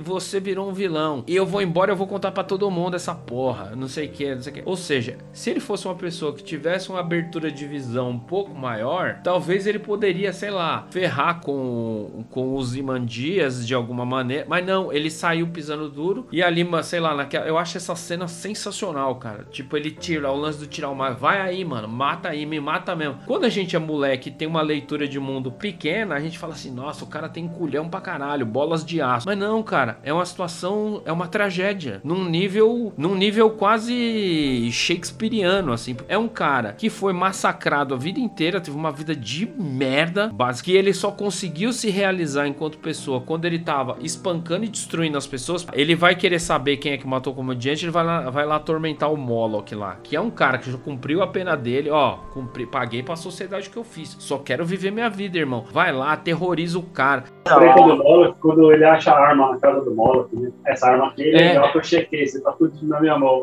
Olha, mano, chantagista, tá ligado? Filha da puta. Não tô dizendo que o, o Moloch, no caso, seja boa pessoa, mas assim, os métodos são os piores possíveis, tá ligado? O, eles estão começando a montar o quebra-cabeça, ele tá pilhando no coruja lá. Não, vamos colar no submundo, quebrar a cara dos malucos ali, não sei o quê. E tá naquela cena que eles estão no, no escritório do, do, do Byte lá. Né, o cara, peraí, empresas pirâmide? Não sei o cara fica olhando os computadores, começa a olhar as coisas, e tal, o Horsard fala, não, não, vamos pra tal lugar, vamos socar os caras, porque é matador de fantasiado, não sei o quê, blá, blá, blá, blá, blá. Aí o cara senta no computador começa, né, tentar senhas, e plá, Aí que ele descobre. E o cara ainda tá naquela. Não, não, vamos bater nos caras, alguém na rua, sabe? Não sei o quê. Os caras estão tipo no centro da coisa. O fala, puta, descobri aqui. O cara fica. E é engraçado, né? Porque ao mesmo tempo faz um duelo de visões, né? Falando do Coruja, ele é tipo aquele arquetípico assim, do tipo assim: sou um playboy endinheirado e vou construir um monte de apetrechos para seguir a missão do Coruja anterior. Que é bem um, um formatinho bem clássico, né? De quadrinho tem vários com essa mesma formulazinha, né? De Homem de Ferro pra cá, tem vários, assim, tipo, que se baseia o poder, é assim, baseia as ações no poder econômico que o cara tem para criar cacareco. Quando ele aparece, ele é tipo o decepcionado, né? É o cara meio triste, assim, é um, ele é um cara borocochô, assim. Que assim, novamente entra aí a metáfora do sexo, né? Tem uma hora que você vê que ele, mano, transmite, assim, que o cara tem uma vontade de ficar lá com a mina, mas ele não consegue se pronunciar, porque ele é um cara travado. E daí você fala, pô, o cara botava essa roupa ridícula, subia nessa nave esquisita para fazer umas missões aqui e ali e o cara não consegue abordar uma mulher. Beleza, a mulher namora um, um deus, basicamente. Que já é uma coisa problemática, tudo bem. Entendemos, as, entendemos, não se mexe com a mulher de um deus. Será que o cara vai saber, né? que eu vou falar é, tipo, dele. Exato. Será que o cara pode mandar uma talaricagem assim? É uma beleza. Por esse lado eu entendo. Mas automaticamente, assim, ele meio que parece que representa essa coisa do herói daquela geração anterior que permaneceu e foi soterrado por esse mundo de merda que eles vivem, tá ligado? O Rorschach falou, mano, a gente tem que ir lá, bababá, tem que ir pras cabeças, fazer acontecer, não sei o que. E ele, não, mano, eu tô aqui na minha vidinha, tô aí, ó, sossegado. Isso aí não é pra mim, não, não quero morrer, não, irmão. E o cara pesa, pesa, pesa, pesa. Quando saiu lá, né, o, o acordo, né, que a galera teve que meio que ou abdicar ou trampar pro governo. O, o Coruja meio que não topou e acho que ele tinha, tinha muito mais a perder que o Rosário. Foda-se, eu vou falar não, todo mundo tinha alguma coisa a perder. No caso do Coruja lá, o cara, tipo, quis viver a vidinha, o cara ficou, tipo, um cara... É, imerso na derrota, com vontade de ter continuado, mas não ter continuado para não dar merda, porque ou ele ia se meter em umas tretas fodidas do governo, que ia ter, mandar o cara pra guerra, tá ligado? Uns bagulho assim. Ele não ia poder ter aquela vida de vigilante ali, né? Bater uns malucos na rua, com uma nave muito foda, não sei o que, tipo assim. Ele ia ter é. Que enfrentar Cara, problema de gente grande mesmo. Exatamente, né? Invadir uns países, impor umas ditaduras pros Estados Unidos, fazer umas coisinhas de gente da hora, né? Umas coisinhas legais, assim. Teve né, mano? Tipo, ficar de boa sendo isso. Pegando o, de novo o Coruja de exemplo, assim. Cara, o cara não tem tanque, irmão. O cara tá tipo uma pancinha, assim. Você vê e fala, mano, o cara tá tipo. O cara é o retrato da frustração, mano. O Adão West style total, assim. É, tipo, o cara, você vê que ele é literalmente um cara brochado com a vida. Ele é bro. Porque você vê que é um cara. Você percebe ali no, no fundo dessas camadas de frustração que é um cara. Que ele é um cara de gente boa, assim. Que ele é um cara que, tipo assim, tem uma fome de viver, mas ele tá enfraquecido, porque, tipo, tudo ao redor dele é maior do que ele. Tipo, se ele cede pro governo, ele vira um comediante. Se ele não cede, ele se fode. Tipo, então, eu, eu acho muito louco isso, assim. Você pensar a construção dos personagens enfiado na história, né? Naquele tipo, primeiro reencontro meu... dos dois, né? Que o cara fala, puta, né? Lembra como era da hora? O que será que aconteceu? O cara aparece, desistiu. Simples assim, você cagou, irmão. Você peidou na tanga, né? E não conseguiu seguir adiante. Eu, eu acho, assim, as, assim, hoje olhando com um pouquinho de olhar crítico, assim, personagem, a personagem mais interessante eu acho que é a própria mina. Eu acho que é o único personagem com bom senso, vamos dizer assim, pé no chão, vamos dizer assim, em relação a essa situação maluca, é a própria Silk Spectre. Quem que é minha mãe, cara? Eu tô nessa porque eu quis ou eu fui forçado por ela? Tipo, a única. Mas eu acho também que não é culpa do Alan Moore, eu acho que é uma coisa meio de, do próprio contexto que a obra foi feita, assim, que mulher não tinha muito espaço você vê que as cenas que elas estão conversando, elas estão meio que falando de outros caras, entendeu? Tem aquela escritora gay, ou Simone, que ela é foda. Uma coisa que ninguém gosta de é, encarar é que o Alamor não sabe escrever mulher. Quantas mulheres no Alamor é uma bosta. Assim, Puta, aí é, é, real. Pô, mas e, ó, e gay ou Simone tem, tem moral pra caralho pra falar é isso aí, foda, não é qualquer pessoa. Ela tipo... joga umas banana pros nerds aí que eu, eu choro de rir. Ah, mas tem que ter, né, cara? A molecada vive, a molecada vive aí muito no todinho ainda, cara cara. Tem, tem, tem, tem na real. Não, pior é os caras da nossa cidade, né, meu? Cavaleiro e tudo aí, tá nessa. E não absorveram nada, né? Não, não, não, entenderam nada. Molecada e... também, né? Os caras da minha idade que não entendeu, que eu acho meio puto. Sim. Pô, lê de novo aí, acho que você Pô, né? Vamos fazer um cursinho de interpretação de texto antes para depois ler o negócio, né? Porque é que nem, né? Tem meio que um. Não vou dizer que um culto ao Rorschach, né? Mas tem muita gente que acha o bagulho muito foda e não consegue ver por esse prisma da crítica. Beleza, é um personagem atormentado, é um cara cheio de trauma, mal resolvido sexualmente, mal resolvido é, intelectualmente, culturalmente, etc e tal, né? E as pessoas meio que. É, sei lá, é que nem outro dia eu postei no meu Instagram lá, né? Você lembra? Lembra na primeira temporada do, do Narcos, lá com o Wagner Moura fazendo o Escobar? Que um, um cara tatuou, mano, o Escobar, só que é o Escobar o Wagner Moura. É, porra, pelo amor de Deus, rapaziada. Mas enfim. Ah, o cara colocou porque o cara admira o ator, né? Mas eu tô ligado que não é isso. Tô ligado que a galera tá equivocada mesmo. É mais ou menos isso, entendeu? E tipo, fica, ai meu Deus, mano, o cara é um bandido, um assassino, matou gente pra caralho. E as pessoas ficam vendo isso. Uma coisa que eu acho foda também da obra, assim, pra gente colocar em contexto, cara, é que, tipo, mano, ela é meio priminho temporal de várias outras coisas, né? Então foi tipo assim: logo depois saiu Cavaleiro das Trevas, logo depois saiu Mouse, logo depois saiu Sandman. Oh, é, quando,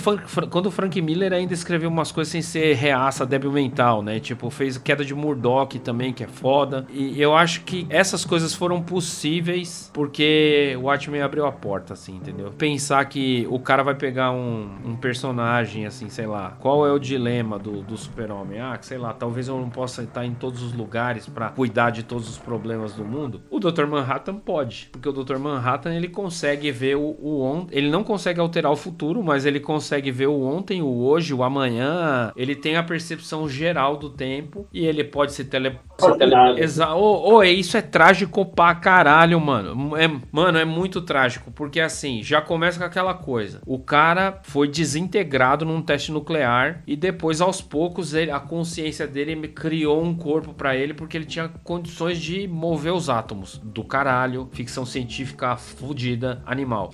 Mas, a partir do momento que o cara cria um corpo, o cara distribui câncer para todas as pessoas que estavam ao redor dele, mano. Ah, tipo, mas não foi ele, foi o o Osimandias. Isso, não, é. Na verdade foi Osimandias. Para pra pensar, você vai viver eternamente e ninguém que você gosta vai te acompanhar. E isso eu acho um, uma parada foda dessa percepção de personagem, que sei lá, isso vale até pro, pro super-homem, mas nenhum roteirista vai ter culhão de colocar isso numa história. Mas, bicho, as pessoas que você ama vão morrer. O mundo vai continuar existindo, as pessoas vão continuar fazendo merda, por mais que você tenha o maior intelecto do universo. Começa a história, ele ainda na, tem a, ele é casado com a mina lá, tem a, tá vivendo a vida cara que transa em Watchmen é ele. Exatamente, ainda pode se multiplicar em três, três três caras. rabo de saia, né, cara? Ele sai de uma mina, vai pra outra, e na série também, né? Sai de uma. Cara, é uma característica bem peculiar e muito bem observada pelo meu amigo Cleitão aí. Que, que arrombado, né? Tipo, ele, tipo, é movido a rabo de saia mesmo, assim. Tipo, o cara tava morando lá, em, lá em, na série, né, da, de TV da HBO. O cara tava lá morando em Marte. O cara se transportou pra Saigon porque ele achou a minazinha interessante. Que filha da puta, né? Sei lá, o cara tem condições de mover a matéria, só que o cara não tem condições de se preocupar com os seres humanos. Ele fala assim, ó, oh, mano, o ser humano tá aí porque em algum momento o homem de Cro-Magnon foi ou um Neandertal foi superado pelo Homo sapiens. Paciência. Falou para vocês, vocês me entendiam. É muito foda. É Posso muito foda. Não posso fazer nada, cara. A humanidade de vocês é uma merda e eu não sou mais humano. Problema de vocês. Cara, isso é muito fatalista e é muito cínico pra caralho, assim, porque, mano, o cara tinha todo o poder do mundo, ele podia acabar com a fome no mundo. Para pra pensar nisso. O mundo ali, a Nova York ali, de onde passa boa parte da história ali, tem carros elétricos, porque não precisa, não tem crise do petróleo dos anos 80, não tem que ficar brigando com os árabes aí pelo preço do petróleo, ele criou distribuiu energia elétrica, os caras andam de dirigível, é um mundo todo doido porque a partir dos conhecimentos dele vai se melhorando. Só que chega um momento, cara, que você percebe que ele tá cagando e andando para todo mundo, cara. É, o plano de governo de manter a mina lá, né, a Miss Júpiter lá, que era para manter o cara na, pé no chão, né, os caras sabiam dessa fraqueza dele, que a única motivação do cara é o rabo de saia, que mantém a humanidade do cara. Então os caras mantinham a mina na base. Primeira coisa que acontece quando ele vai para Marte, é os caras caras já estão, mano, tirando as roupas dela jogando na rua, assim, ó. Não precisa mais de você. Exatamente. Oh, é um bagulho meio. Nossa, é muito escroto, né? Porque, tipo, né? Porque ele era o, o ser mais poderoso do planeta nesse universo aí. E ele vivia uma vida de gaiolinha, né? Era tipo um cachorrinho. Porque ele teve acesso, mano. Quando ele tá contando o plano pros caras, ele fala, né? É, eu tive acesso ao perfil psicológico do cara e eu sabia que uma hora ele ia se desligar totalmente. Então era só questão de tempo. Tipo mandar o cara pra Marte pra poder dar continuidade pra parada. Mano, e nisso aí o Ozymandias é foda. Até nesse arquétipo aí do, do vilão, ah, eu vou destruir o mundo. Ah, o grande problema de vilão, assim, mal escrito em, em obras em geral, é que a motivação, em geral, é uma motivação meio merda, né? Não é uma motivação que te convence. Ai, que bater em mim na minha infância, então ninguém vai me bater, então vou matar metade da população do, da galáxia. A motivação do cara, ela tá enroscada dentro de uma outra coisa muito foda. E é a própria Guerra Fria que tá ali, né, rolando, né? A humanidade não se entende, o país é uma bosta, a humanidade é meio obsoleta. Toda vez que tem uma catástrofe, a humanidade vai continuar se renovando, existindo. Então vamos matar 3 milhões de pessoas aí, mano. Sem problema. Qual o problema? Vocês não querem paz? E uma metáfora lá do Nogord, né? Quando tá contando Isso. a história dele, do. Acho que foi o Hamilton, tá? O Hamilton é, desatou o Nogord, catando uma espada e cortando ele no meio. Então, o você não conseguia né, desfazer. Então, tipo, é isso que eu vou fazer, né? Vou acabar com a guerra, eu vou acabar com essa treta da. A gente já conseguiu salvar um monte de coisa, mas estamos acabando, né? Com o planeta nessa guerra, não sei o quê. Então, vamos desatar esse nó, dando uma espadada na parada, que é vou matar metade de Nova York e simular um problema aí que todo mundo vai ser obrigado a se juntar. Porque a gente sabe Exatamente. que hoje em dia acho que não ia rolar, né? Exatamente. O nego ia chegar e falar assim: ó, não caiu na minha cidade, foda-se. Não caiu na. Ah, não, não caiu em São Paulo, não caiu no Rio de Janeiro, foda-se, Foda não nem aí. É, culpa do chinelo. Nossa, pior, pode crer. Pode crer. Caraca. Puta que pariu. É bem isso, né? Ia rolar já umas fake news, né? Puta que. Que é o, o tocado pelo Rodrigo Constantino lá. Que é o jornal. Nossa, cara. Que... Nossa, tô, total. Porque agora você falou, lembrou do bagulho, né? O Rorschach chega e fala: Não, nada não é tão preto e branco, não sei o que. E ele manda pra um jornal de direita, mano. É um jornal quase. Né? Se não é quase, é neonazi, né? Que é tipo um é jornal. Meio Hitler, né? O chefe lá, né? É, o editor. O editor. É, meio Adolfzinho, assim, filha da puta. Tem várias cenas dessa redação desse jornal. E toda hora o cara tá falando uma frase fecal, assim, ou racista, ou xenófoba, ou misógina. O cara, tipo, é, aí o Rorschach escolheu mandar pra isso, porque provavelmente é o jornal que ele lê, né, cara? Não, é o que ele lê, né? Ele sempre cola na banca pedindo o cara da banca lá. Quando ele tá com a plaquinha, não, chegou o bagulho. O cara fala, pô, mas o mundo vai acabar amanhã? Não, guarda o meu jornal de amanhã. Ele fala lá, cara da é esse jornal do cara. Daí quando ele vai preso, tem, né, cara? O, tem uma edição que ele solta lá pra passar um pano pro, pro Rosário. Ele fala, é, os caras falam que o cara é um vilão porque ele lia o meu jornal, tinha vários jornais meus na casa dele, não sei o quê. O cara é um herói. Mano, é muito foda, é muito, assim, é foda, mas ao mesmo tempo é muito errado o bagulho. O bagulho é muito errado, cara. É errado pra caralho, em vários aspectos, em vários níveis, assim, cara. Você falou esse bagulho da cena da cadeia, eu me lembrei, tem, uma, tem um quadrinho, assim, tem um quadrinho, ele passa meio discreto, assim. Quando ele escapa da cela e bota o terror na cadeia, porque tá todo mundo querendo a cabeça dele lá dentro, tem um quadro que é ele andando no corredor, tem umas pegadas, mas não são pegadas normais, são pegadas do sangue do cara que ele matou antes. Anão lá. Da... Caralho, é isso, mano. O Rorschach se resume a isso aí. Os métodos dele é só uma trilha de sangue, cara. Tipo, não tem heroísmo porra nenhuma. Que esse, esse só esse quadro, essa, essa cena, essa micro cena que aparece frame assim, ele contou o que é o cara, entendeu? Com a vida inteira se escondendo atrás daquela máscara para camuflar as intenções reais dele, e quando ele tirou, ele mostrou realmente que ele é, tipo, um monstro, entendeu? E as pessoas não estão sacando qual é que é. Tem um monte de gente aí que tá, ó, Rorschach pra caralho. Rorschach 17 aí, ó, nas eleições. É, e tem um lance, né, que às vezes, cara, a parada que ele despiroca lá, que é o caso da, da criancinha, né, sequestrada. Puta. O cara meteu o goleiro Bruno lá, uma criança lá. Cara. Puta, Os horrível, cachorros cara. comer, aí ele vai, fica puto, mata os cachorros, mata, taca fogo no maluco e tal. E, né, ali ele conta lá pro psicólogo que foi quando ele virou a chave total, assim, preto e branco começa ali. É. Ele é mais É inocente. queimou o HD do cara ali, né? É nítido. O HD do cara pifou, travou ali, já era. Depois dali ele não vai ser mais a mesma pessoa. E antes ele ainda fazia meio que um Batman e Robin ali, né? Com o, o Coruja, né? Até aquele momento. Então é a perda da inocência mesmo, como você bem falou, assim. Foda demais. Cara, tem várias coisas que você pode explorar, assim, né? Tipo, a questão do livre-arbítrio, né? O cara sempre fala disso, assim, não, porque fulano escolheu tal coisa. Mas aí você para pra pensar, o comediante, ele escolheu tal coisa, mas ele foi lá e estuprou as minas no Vietnã e foda-se. E não deu em nada, mano. Não pegou nada. Ou, ou como o outro lá se, se intitula o cara mais Inteligente. inteligente do mundo, né? É, o Ozymandias é o mais inteligente do mundo e, tipo, o cara acumulava uma riqueza monstruosa, mas, assim, não tinha nada do bem comum. Era só pro prazer dele, assim. É, tipo, meio bagulho egoísta no talo, assim. Então, eu, eu acho que o Watchmen, ele, além dele, assim, no fator principal dele destruir inocências, ele destruir essa coisa meio, meio ingênua e, e ao mesmo tempo careta pra caralho, né? Do, do super-herói que vem ali dos anos 50, 60, ele coloca uma outra complexidade, cara. Porque daí eu me pego pensando assim: se fosse eu e você ali no lugar do Dr. Manhattan, qual seria a nossa reação, entendeu? Ele coloca umas complexidades aí que, meu, raramente você vê em gibi isso aí. Quer dizer, hoje talvez é mais comum, né? Porque já é uma obra consagrada. Pô, ganhou um Hugo, entendeu? Que é tipo um prêmio de ficção científica. Foi o único quadrinho mesmo, uma revista em quadrinho a ganhar um Hugo. Emblemático pra caralho isso, assim, do, do, do grau da coisa. Mano, e é, e é foda, né? Voltando também a falar de forma, de formato. Pô, os caras brincam com metalinguagem. Aquele lance do mano lá que fica trocando ideia lá. Ah, chegou o gibi do Cargueiro Negro lá na banca e ele fica enchendo o saco do cara. E aí, tipo assim, durante várias edições é o papinho dos dois ali, né? Do tipo, tem o gibi, não sei o que. Ô, você não sai daí, você fica lendo essa porra.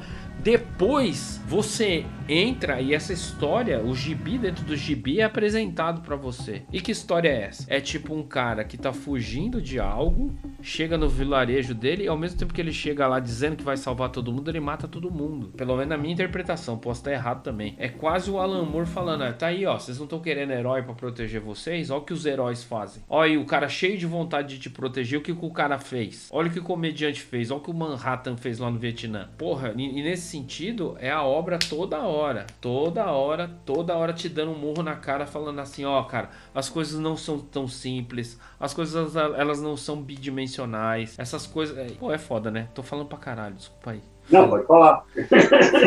Mano, até todo tempo é tipo esse murro, assim, tipo, na cara, assim, toda hora. O próprio lance das duas minas, cara. As duas minas que são as únicas protagonistas mulheres, né? Mãe e filha, né? A mina tem um ódio mortal do cara, sem saber que o cara, esse ser humano fecal, o ser mais. um dos mais desprezíveis da série, porque ele faz consciente do que ele tá fazendo, ele não foi forçado, ele não foi obrigado a nada. Ele chegou lá, metralhou uns, uns manifestantes manifestantes contra o governo na rua de livre espontânea vontade. Vou matar porque eu quero matar mesmo e foda-se. Nixon ainda é o presidente, mas tem, tem as piadas lá, quando tem uma cena deles nos coquetéis, os caras falando, porra, né, meu, não, não, pergunta pra mim onde é que eu tava quando o Kennedy morreu. E aí, tipo, Kennedy morreu, entrou o Nixon, e tipo, o cara tá, tipo, há uns 20 anos no poder, assim, né? É, cara, e, e, é muito louco, cara, para pra pensar, no, no, o Nixon do nosso mundo rodou por causa do Watergate, só que o Nixon desse mundo não teve o Watergate. E quem que impediu essa merda? Cara, mano, é muito foda. É um bagulho que eu me toquei depois, assim, ó. Tipo, é um detalhezinho meio bestinha, mas que faz todo sentido. Porque se tivesse Watergate, não teria Nixon e não teria toda essa merda que os caras estão fazendo.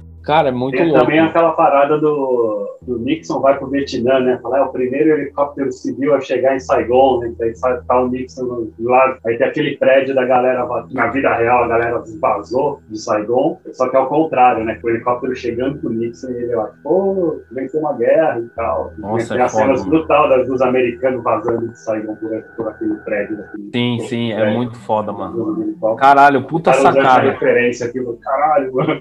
Nossa, tipo, reverteu a, a, realidade, né? Dr. Manhattan, ele tem esse nome por causa do projeto Manhattan, né? Da Segunda Guerra, que o Oppenheimer lá criou a bomba. Oh, e, e tem esse vídeo famosérrimo lá, que do Oppenheimer falando, né? Você vê que ele tem meio que... Tem um arrependimento dele por conta de ter criado a bomba. E ele declama lá um trecho do Bhagavad Gita, né? Que ele fala, olha, agora eu sou Shiva e eu me tornei a morte. Ele cita esse trecho do, desse livro védico aí. Eu acho paradoxal pra caralho. O Dr. Manhattan, ele surge e, cara, ele é tipo uma bomba ambulante, cara. Os caras podem fazer o que ele quiser, entendeu? Tipo, o que, digo, o que o governo dele quiser que ele faça, né? Para pra pensar, é um cara da ciência, é um cientista. Eu não tô falando, é não é um peão de obra. Com todo respeito aos peão de obra, não é um eu tô dizendo assim, é um cara que tem um intelecto avançado. E o cara ficou na coleira do governo o tempo todo, cara. É o Osterman, né? É o dele. Se você pega a história dele, ele é um cara que ele não tem iniciativa e não tem vontade de nada. O pai dele, ele ia ser lá o relojoeiro igual o pai dele. Quando o pai dele vê a bomba, fala, você vai estudar física, agora entendeu? Tem conceito de tempo, já era. Então ele só fez o que os outros mandaram, ele fez o que o pai quis depois que ele é. virou essa bosta, né, virou a bomba ambulante, ele fez o que o governo mandou. Depois, teve que ser convencido para salvar o mundo pela mulher lá, para entender o que era a humanidade. Porque assim, o cara ainda não tem arbítrio nenhum. Ou quando ele teve alguma vontade, foi atrás de rabo de saia. Puta análise, Cleitão. Essa aí eu tenho que dar o braço a torcer porque eu não tinha parado para pensar nisso. E é meio uma metáfora política, se você for ver. A gente dá poder para pessoas que não têm iniciativa, para pessoas de cabeça fraca. Quase uma metáfora política política mesmo, quase. É total política. Pô, os caras invadiram outro país e dizimaram a população, assim. É, aquela cena lá do comediante, quando ele mata a mina grávida lá, que tá grávida dele. Porra, o que, que você fez? Não sei o mano, você podia ter feito o que você quisesse essa arma. Podia ter virado bolha, podia ter não sei o que, não fez porra nenhuma. Pô, e é um murrão na cara. Ó, tipo assim, ó, tapa na cara. Você tá falando o que aí, o homem azul, né? Tipo, que porra é essa? Você podia ter feito e não fez nada. Cara, eu acho que a gente cobriu bem aí esse blocão aí de falando da obra. O bagulho é mágico mesmo, sim. Revolucionou várias coisas, quebrou vários paradigmas. E acho que a gente pode ir pro bloquinho final, que é o impacto da obra, assim, que é meio que a gente dá um fechamento, meio das nossas percepções do porquê é tão importante.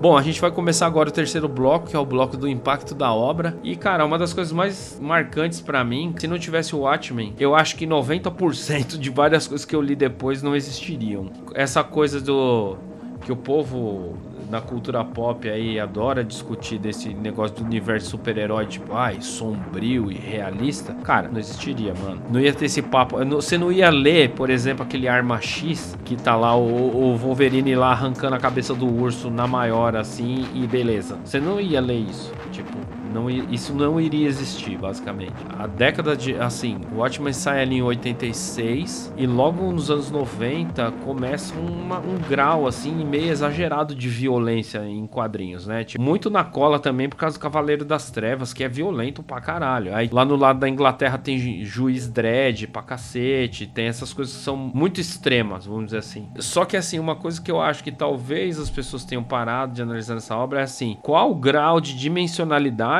o Watchmen trouxe pra obra, entendeu? Tipo, é um gibi que tá discutindo o papel da mulher nos relacionamentos. É uma obra que tá discutindo poder militar ilimitado de algum país. É uma obra que tá discutindo a autonomia desses de outros países frente a um país militarmente superior. É uma, é uma obra que tá falando assim, das relações humanas, o desgaste das relações, né? Pô, a cena lá da mina falou, ó, oh, mano, em papo sei, mas só quer ficar aí, sei lá, estudando, pesquisando, etc e tal. Você olha para mim e não vê nada. Isso é uma, mano, é uma discussão muito séria, assim, tipo, das, da relação homem e mulher, assim, dentro do plano dos casamentos, vamos dizer assim. O lance, o lance da mina também ser uma mulher ali em plenos anos 80, sociedade quadrada pra caralho. Ela chega lá e fala assim, mano, eu tô afim de outro cara e falou aí, foda-se você é Deus, entendeu? Foda-se se você manipula a matéria. Essas coisas, para mim, foram muito. ajudaram a formar meu caráter, assim, enquanto entender as relações humanas, assim. Plano, assim, de, de, de da gente escolher um salvador, assim. Eu acho que o Watchmen, ela é meio iconoclasta nesse sentido de que, assim, se você tá colocando, depositando a sua esperança nesse outro alguém, olha lá como é esse outro alguém. Tipo, tem um lance louco da, da Silk Spectre, na verdade, que assim, ela tem uma bagagem fodida dessa coisa, que não teve vivido a vida dela, né? Vivido a escolha dos outros, foi a mãe. Quando dá aquele ela desencana do, do John lá, ela tem várias conversas muito boas lá com o Coruja, que assim, pô, cara, sua vida foi muito louca, né, cara? Olha o quanto que você construiu, todas essas coisas que você tem aqui nessa garagem. O cara tá tipo naquela média do tipo, ah, mas agora não sou nada. Né? E ela era o contrário, né? Ela, tipo assim, eu vivi a vida da minha mãe, fiquei treinando aí, não sei o quê, agora eu sou tipo, mano, só um, acompanhante aqui de uma bomba atômica para ela me explodir, assim, né? agora eu vou dar um outro passo, tentar retomar minha É vida. muito louco. E o paradoxo dela com a mãe, né? Porque assim, a mãe dela, ela é construída visualmente como uma pinap dos anos 50, né? Tipo, se você prestar atenção, tipo, o corte de cabelo, as roupinhas, as fotos que ela aparece na época anterior, então, assim, é um empresário e vendia, né, também. Sabe? Que é tipo meio lance da Marilyn Monroe, né, cara? Tipo, o, o marido dela, o primeiro, ela teve, sei lá, uma meia, um, sei lá, uns três maridos, né? ela namorou um jogador de beisebol e tal, mas tinha um cara meio que, tipo, meio que queria empurrar ela pros estúdios, né? Inventa indústria ser encapuzado também, né? Ele inventa o casamento dela com o cara. Tá por trás ali, que parece que o ser encapuzado ele tem um caso com um, um outro cara lá dos minutos, né? Cara azul, Exato. ali pra abafar. Porque teve, Exato. Porque tem um caso que a gente nem falou na história, que é muito foda, que é a coisa que faz o Rorschach virar o Rorschach, antes de tudo, que é o caso daquela silhuete, né? Que era uma, uma das uhum. minas originais, que era lésbica, e quando ela abandona o negócio e divulga a, a identidade, vai uma galera e mata ela na palvada. Aí o Rorschach, ele lê essa notícia, ele fala, porra, tipo, tinha 15 pessoas vendo aquilo na janela e ninguém fez nada. Aí que ele chega e fala, pô, vou ser o cara dele, faz a máscara, bagulho. É foda. O ponto inicial dele virar vigilante foi porque rolou essa parada com ela. E é muito doido que o cara é mal homofóbico. Ele deu um, um estalo crítico em relação ao filme do Snyder, porque o Snyder ele só faz questão de colocar a voz do Rorschach falando assim: ah, ela foi vítima do estilo de vida desregrado que ela escolheu para ela. Puta papo cristão, fundamentalista, assim, do tipo, é, que escolheu um caminho que não é o, entre aspas, o natural, nessa visão deformada dele. Foda, né? Tipo, fazendo um comparativo dessas duas versões, né? Disso do que eu lembrei do que você falou, ó o grau de de profundidade que tem aí dessa situação. O Snyder ele faz assim, né? Ele deixa o negócio mais ralo possível, sem profundidade nenhuma, vira um pires a história, assim, né? A gente tem um negócio que é um poço, ele transforma num pires. É, o Atman é legal também porque, trazendo esses pontos que você falou, é uma crítica de costumes fodida, assim, cara. É uma crítica de tipo, de como a gente leva nossas relações, que merda de país é esse? Assim, hoje se fala, hoje nas eleições aí, principalmente com a queda do Trump, invasão do Capitólio, caralho, a quatro, se fala muito desse Deep America, né? Tipo, os Estados Unidos profundos, assim. Mas nessa distopia que é o Watchmen, os Estados Unidos profundo é todos os Estados Unidos, entendeu? Racista pra caralho. Um dos fóruns lá de uma galera que foi fazer parte desse rolê, que a galera meio que se conhece em fóruns de internet, né? Em aplicativos ali, que fala uma galera de direito. O grupo se chama Watchmen Wolverine. Nossa. Olha aí, ó como o povo lê o bagulho errado. Tudo errado. Sobre o legado, que legadão legal. Cara. Puta que pariu, né? Caralho. É foda. Mano, eu vou tentar le- ter, ter lembranças boas aí do ar, das coisas legais, mas essa aí, puta, foi amar. Isso é a prova real. Mano, essa é a prova real que tem gente que realmente sabe ler, mas não entende. Ou tem aquela coisa assim, lê só o que quer entender, tá ligado? Mas eu acho que o próprio Alan Moore, né, cara, quando ele fala sobre esse culto ao horse, acho que ele fala, pô, na minha cabeça, quando eu tava escrevendo, o cara era tipo meio que um vilão, assim, não que imaginar que o moleque socialmente não aceito, pedido, não sei o quê, assim, cara, pra mim, eu tava escrevendo uma pessoa aí, ia ficar claro. E eu também, na primeira vez que eu li, pô, puta, cara, é foda, hein, isso aqui e tal. É, não, ou aquela cena da prisão lá, que o cara vai cobrar ele, que ele cata o óleo da fritadeira assim, ô, muito, mano, eu falei, caralho, sonho, sonho de vida. Tem que fazer isso um dia, tem que queimar a cara de alguém com óleo de pastel, óleo E o quente. cara levar uma depois você na para- feira, tá fudido.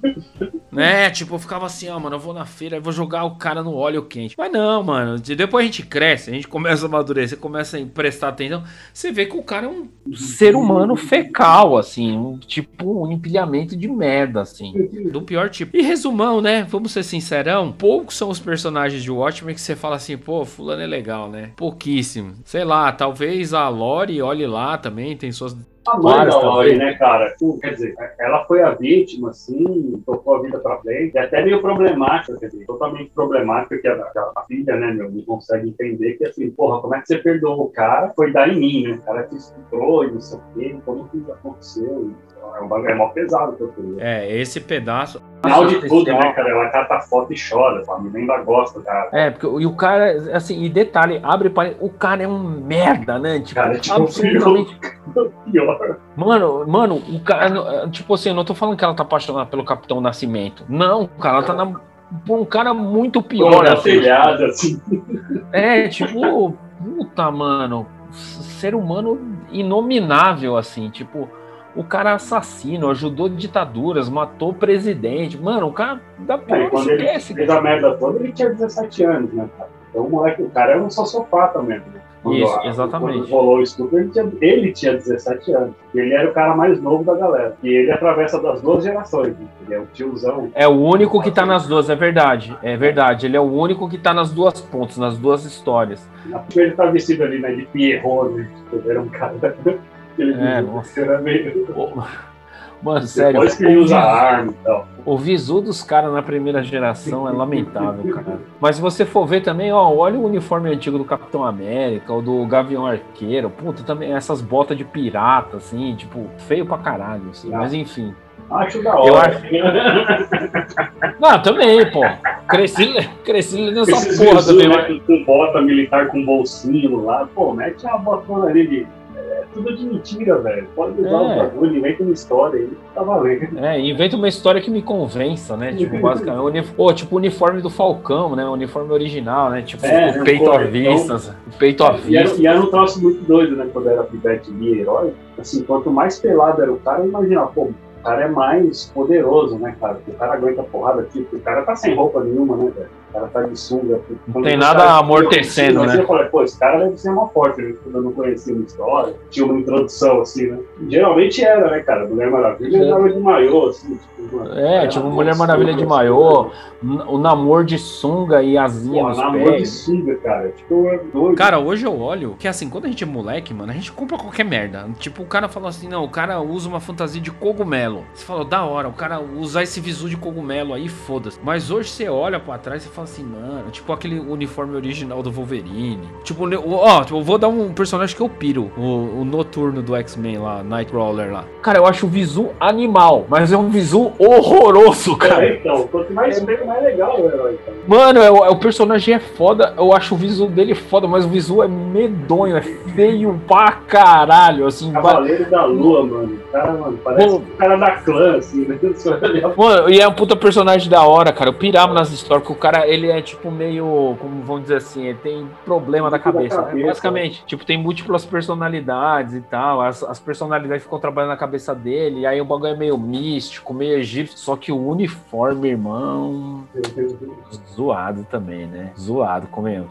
Era um O motoqueiro nele fantasma. pra parecer mais legal, mas, pô, bem melhor aquele uniforme visual. E daí eu tinha essa ideia aí, né? pô, o cara mais pelado, os caras são mais fortes. ó. E aí tinha aquela Canário Negro, né, da DC, que a mina também usa um maiô, eu falava, a primeira vez que eu vi, caralho, a mina deve ser forte pra caralho. E a mina era normal, né, humana, assim. Eu achava louco, caramba, né, cara? A mina de maiô saindo na mão com os caras e tal. Né? Muito louco, né? Não, e, e para pra pensar, né, cara? Tipo, As coisas meio bosta, assim.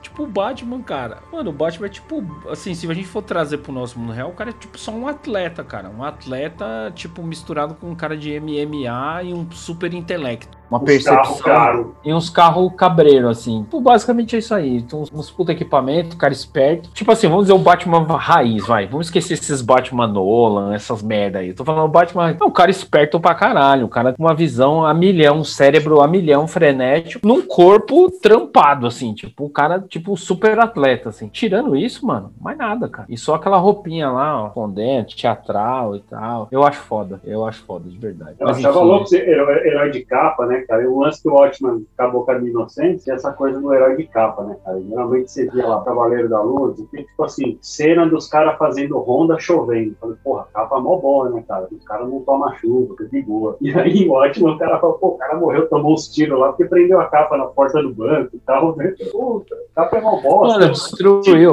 Acabou com a inocência. Acabou com a inocência. Era mó útil, você fala, puta, né, meu bagulho é meio paraquedas, e, pô, tá chovendo, sempre tá chovendo, né, o cara sempre ali, né, e tal. Você viu o Demolidor na sua, ó, puta, coitado, né, passando frio e tal. O cara com capa é mais de boa, né, passar a noite. Exatamente, o Watchman destruiu aí a nossa inocência, né, cara? Não tem jeito. Não tem mais vez pra herói com capa, né? Não tem, É. sem chance. O cara nem faz mais. Bom, Cleitão, era isso, mano. Eu acho que a gente falou aí do real impacto da obra. O, Pô, o bagulho foi um divisor de águas, mostrou que quadrinho pode ser um negócio pra adulto, pode falar de questões sérias, profundas, assim, umas questões até mesmo da existência humana, cara. Que você pega aquelas partes do Dr. Manhattan em Marte, pô, é, o bagulho é puro Jean-Paul Sartre, assim, ó, existencialismo no talo, assim, ó. Tipo, ele só falta ele estar sentado com a mão no, coto, no, no queixo, assim, ó, pensando, o pensador do Rodan. Tá com a mão Azul. na perna, né? É, tá tipo lá, elocubrando, pensando pra caralho. assim. E é isso, cara. Muito obrigado por você ter topado essa, esse bate-papo. Foi do caralho. Espero que a gente faça outros em breve aí. Breve. Curtiu? Gostou? É isso aí. Bom, então é isso aí, galera. Espero que vocês tenham gostado da conversa como a gente gostou de fazer. E a gente se vê numa próxima. Até!